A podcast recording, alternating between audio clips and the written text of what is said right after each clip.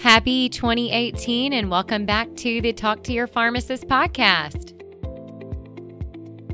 Welcome to the Talk to Your Pharmacist podcast.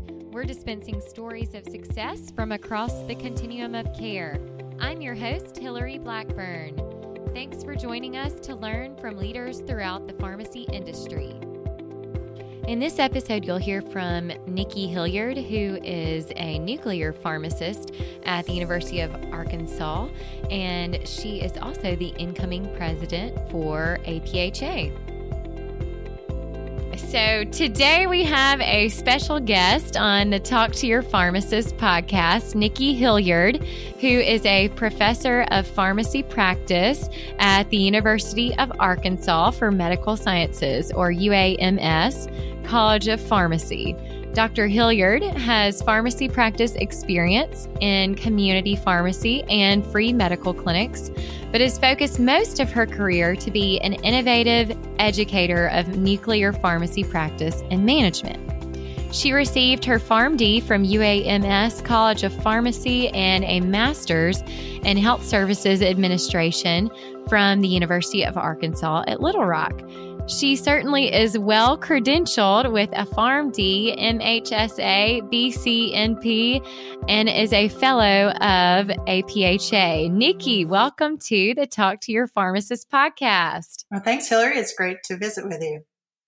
Well, we are so excited to have you. And now that our listeners have heard a little bit about your background, maybe you can fill in any of those gaps and, and tell us a bit about your personal life my personal life or my career, um, they seem to be intertwined because, um, you know, I love my work and I get to meet so many different pharmacists around the country. And so I consider them my pharmacy family. So, um, so work's very important, but of course, family is too. I have um, two, do- husband and two daughters, and my I have a daughter that's a pharmacist. Uh, she is an organ transplant pharmacist, also at UAMS. All right. Well, pharmacy definitely runs in in your family tree, huh? Yes, it does. well, Nikki, you have been a former APHA APPM president and an APHA trustee, serving on APHA's government affairs, strategic planning, and policy standing committees and you've served on the board of pharmacy specialties and are the current chair of the Pharmacy Provider Status Task Force and the Government Affairs Committee for the Arkansas Pharmacists Association. You've got a lot of great leadership roles. So, what are some of the biggest initiatives that you are going to be working on as APHA's president starting in March of 2018? Well, the thing that I would like to work on the most is implementing the provider status legislation. Um, we're still working on that. And of course, we need everyone's help and uh, grassroots support to make sure that that passes in Congress. Um, so, but even so, we want to be ready for when it happens, that we have pharmacists ready to implement provider status so that they can bill Medicare and Medicaid for their cognitive services. And I'm really excited about pharmacists um, really moving into more direct patient care. And um, I, I want to see pharmacists well positioned to do that. So I think APHA has, you know, done an outstanding role of, you know, leading uh, the coalition that is working together to um, get the legislation passed. And then also we're looking at ways we can help pharmacists um, be able to maximize and this opportunity that, that we have. Absolutely. And I know a lot of pharmacists are very excited about that. So they'll be glad to hear that that's one of your priorities for this upcoming year. Uh, and we in Tennessee have had a really great um, law that was passed and will be starting in January. Pharmacists will be able to bill Medicaid or, or TennCare, which is what Medicaid is called here in Tennessee. So uh, we are very excited about having that um, happening uh, this upcoming year a lot of fun things uh, happening uh, in re- uh, relation to provider status. So, um, can definitely see a lot of movement in that direction. Well, it's great because you know we are seeing on the national level, and it's it's it takes a lot of work to get bills through Congress, and um, you know it's been slow in getting um, anything through Congress. It seems like lately, and so you know it just takes even more concerted effort to get that done. But in the meantime, we've seen more and more states really um, take that banner locally, and uh, and like Tennessee has, and, and California and Washington and uh, a, a, number of other states that are really um, moving it forward. And that helps us on the national level also. So it's exciting to see those things happening. Absolutely. So, Nikki, what really led to your significant role within APHA? And what are some of the skills that you have that really lend themselves well to these leadership positions? Well, I, I come from a, a nuclear pharmacy background, which, um, of course, it's a small area of pharmacy practice, but we're very unified. And, um, and so I got involved with APHA and through the nuclear pharmacy SIG group. And then they were asking for people to be, you know, looking for people to be on the executive committee of the academy. And so I thought, well, I'll represent nuclear at that level. And then, you know, as you can, you just kind of keep climbing up because you know you get involved and you get more passionate about what you're doing and the profession and seeing things grow. And so then you kind of keep you want to stay involved with it because it it's rewarding and it's fun and you get to work with great people. And so I kind of kept putting my name forward and um, the more people you meet and the more connections you have, the easier it is to move along because we're all that networking uh, pays off because you just get to meet a lot of people and they know you. And so they're willing to um, support you. Yeah. Well, it sounds like you've you realize the importance of uh, being first being a part of an association and and volunteering. Um, i guess hearing that you just kind of kept um, being available and uh, just showing up for some of those positions. Um, are there any other uh, kind of skills that you would say have really kind of led to your role as a leader? Um I think it's you know, willing to take the initiative a lot of times um, and put your foot forward. Um, as far as like skill levels, I don't know that I have, you know, that many more skills that a lot of other pharmacists don't have as well because, um, you know, I see a lot of great pharmacists doing good work and, you know, they should be well represented, you know, in their different areas of practice as well. Um, and I think a lot of pharmacists are afraid they have this, oh, I'm just a whatever syndrome. Like I'm just a community pharmacist. I'm just a nuclear pharmacist. I'm just, um, you know, a whatever. And they don't, they think that that they're not qualified to do that. But when actually we need people represented in all areas of practice, um, you know, management down to uh, staff pharmacists, um, all different areas of practice. And so um, I, for me, I just wish I'd actually got involved earlier because I kind of had that. Well, I'm because I'm in a special area of practice that I, am not in the same area of practice where most pharmacy pra- people practice. And so I thought, well, maybe I shouldn't step forward because, you know, because I'm such a special area of practice, but we're all pharmacists first. And so it doesn't matter where you're practicing you know, we want to hear everyone's voice. And if they're willing and passionate about moving the profession forward, that that's really what will propel you more than anything. And not only willing, willing to volunteer, but willing to get the job done and, and take, do the work. Yeah, no, I think that that's really encouraging for people out there to hear. And um, hopefully, we'll start to see some more pharmacists volunteering and realizing that they can participate and and bring value because um, that's really what it's all about. So, Nikki, tell us about your work in nuclear pharmacy. Um, I understand you've got expertise in interprofessional education, online learning, and educational technology. And the online training program, Nuclear Education Online, looks very interesting. We'd love to kind of hear a little bit more about that field and your work in that area. Well, when I was in pharmacy school, I loved uh, physiology and you know seeing and learning how the body works. And um, when i was in pharmacy school i had the opportunity to do a rotation in a nuclear pharmacy and and i got to see the radiopharmaceuticals and how they you know were taken up by the body and how you could see that you know as a tracer drug works through the body. And so i was fascinated by that and um, you know went on and you know pursued a career in nuclear pharmacy and then I had the opportunity to start an educational program at the University of Arkansas and realized that at that time we only took students from the University of from Arkansas. They didn't take out of state students, which we do now. But I wanted more students to be able to see this career path because I thought it was fascinating, interesting, and I loved it. And so I've been in, I'm sort of, I'm pretty techie. And so when we started um, uh, building, um, you know, we had the online learning systems to build courses online, then I was one of the first to do that.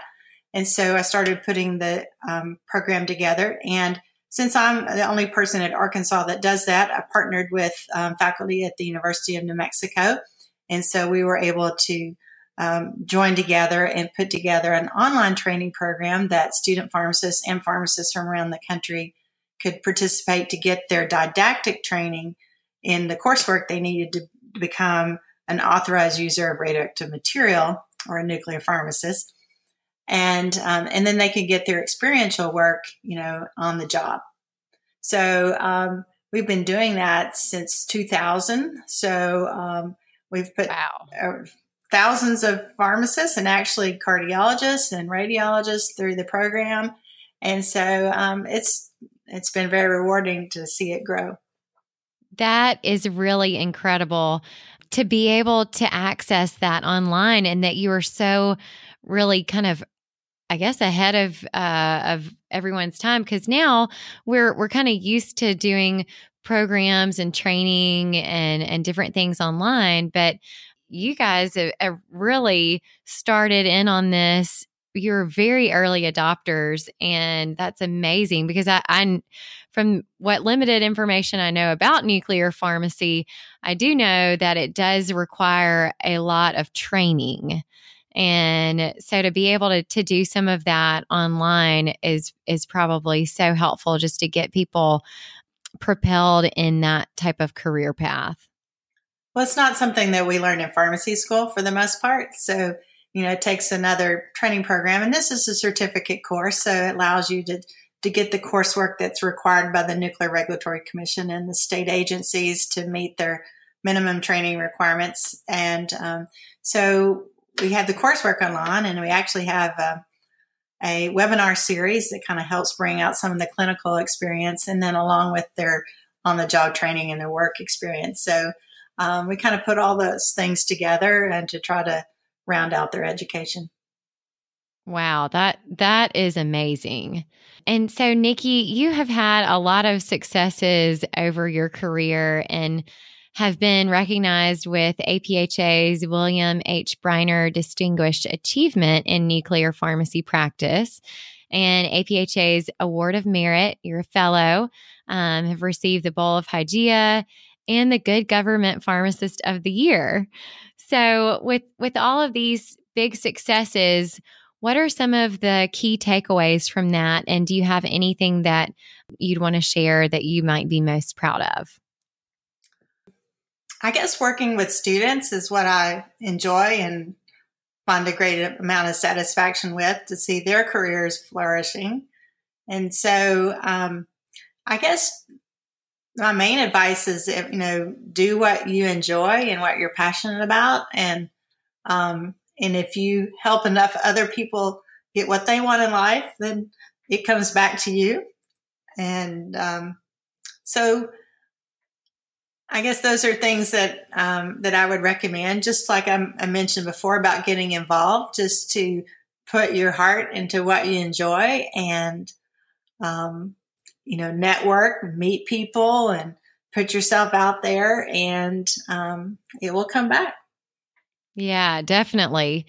So, Nikki, how do you stay current about what's going on in healthcare and more specifically within the pharmacy field?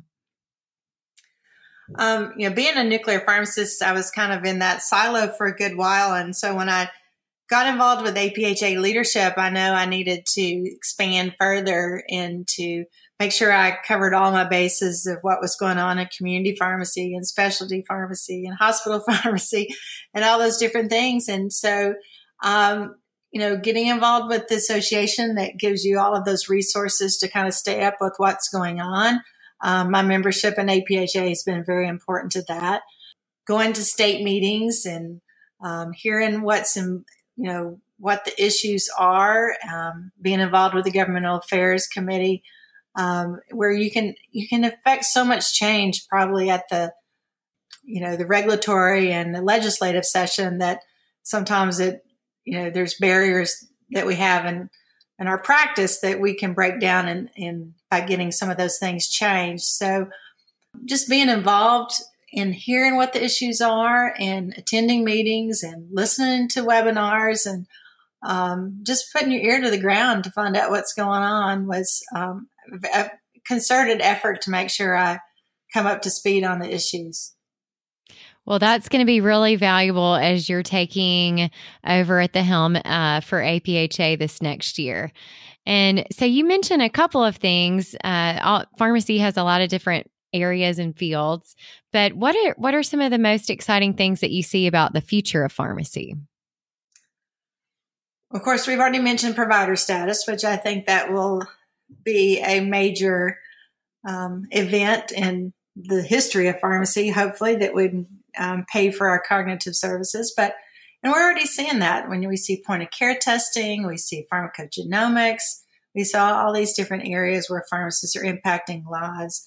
So I think all of those things will, um, you know, be some of the exciting things in the future. Now we're going to face challenges. I mean, the cost of prescription medication, the you know the threat of like Amazon coming into the marketplace and things like that are going to be a um, a game changer. And so sometimes, you know, sometimes that disruption is a good thing. You know, when we can, it'll make us be better at what we do and what we do well is take care of people. And if we can uh, focus on patient care, then maybe some of those disruptions will be very positive. Yeah, that's a that's a really great perspective to share and and I totally agree. It's it's you know, as long as we're focused on providing patient care and doing what we do best, but it is very important to kind of stay abreast of what is going on in healthcare and and kind of looking ahead to see how pharmacy may adapt and change and just being ready for all of the you know any potential changes that might be happening um, in the healthcare landscape. So that's very helpful. And and it is exciting um, about the the future for for provider status and other things. I also want to make sure that pharmacists realize how important it is to support our pharmacy organizations um, and the work that they do for us on capitol hill and legislative and regulatory issues and you know, they really have our back and, you know, they develop educational programs that we need, all these different things that I couldn't imagine how strong pharmacy would be without them. I think it's just vital that it's important to support those organizations because they support us as practitioners and um, they they fight our battles for us and so it's so important that we support them on those on that front that that's very true. And because they are, they're the ones that have the relationships and that are um, being representatives and and building those relationships with the policymakers. And so, being able to kind of share your voice and participate and and just being a member um, is very helpful to kind of uh, grow the strength of these pharmacy organizations. So that that's a great point. Uh, so, as our final question, what is some advice that you would share uh, with your or tell your younger self and for other pharmacists out there who are just getting started in their career? I guess I would say, I always tell my students uh, half of life is what you know, and the other half is who you know. so, um, foster relationships not only with your patients, but with your colleagues and uh, with your legislators, and um, just really, um, you know, step out to tell your story and what you do and how you help people and help grow the profession, help grow your relationships with your customers um, or your patients um, so that um, you can enrich your profession. And not only that, it enriches your life. Absolutely. Well, thank you so much, Dr. Hilliard, for being on the Talk to Your Pharmacist podcast. And can't wait for APHA's annual meeting, which will be in Nashville in March of 2018 yes, I look forward to that and hope all the pharmacists will um, be there because it'll be a great time. It'll be a great time, and I can vouch that Nashville is definitely all it's living up to with being an it city. So definitely come and participate in APHA's annual event. That sounds great. I look forward to seeing you there. Thanks so much. Thanks, Hillary. Thanks for listening to this episode of Talk to Your Pharmacist, produced by the Pharmacy Advisory Group. If you liked this episode, let us know by subscribing to the podcast, rating, and reviewing it. Share it with friends. And if you want to be a guest or know a pharmacist leader who has a great story to tell, connect with me, Hillary Blackburn, on LinkedIn and check out our Facebook page, Pharmacy Advisory Group for updates on new podcasts. Thanks for listening.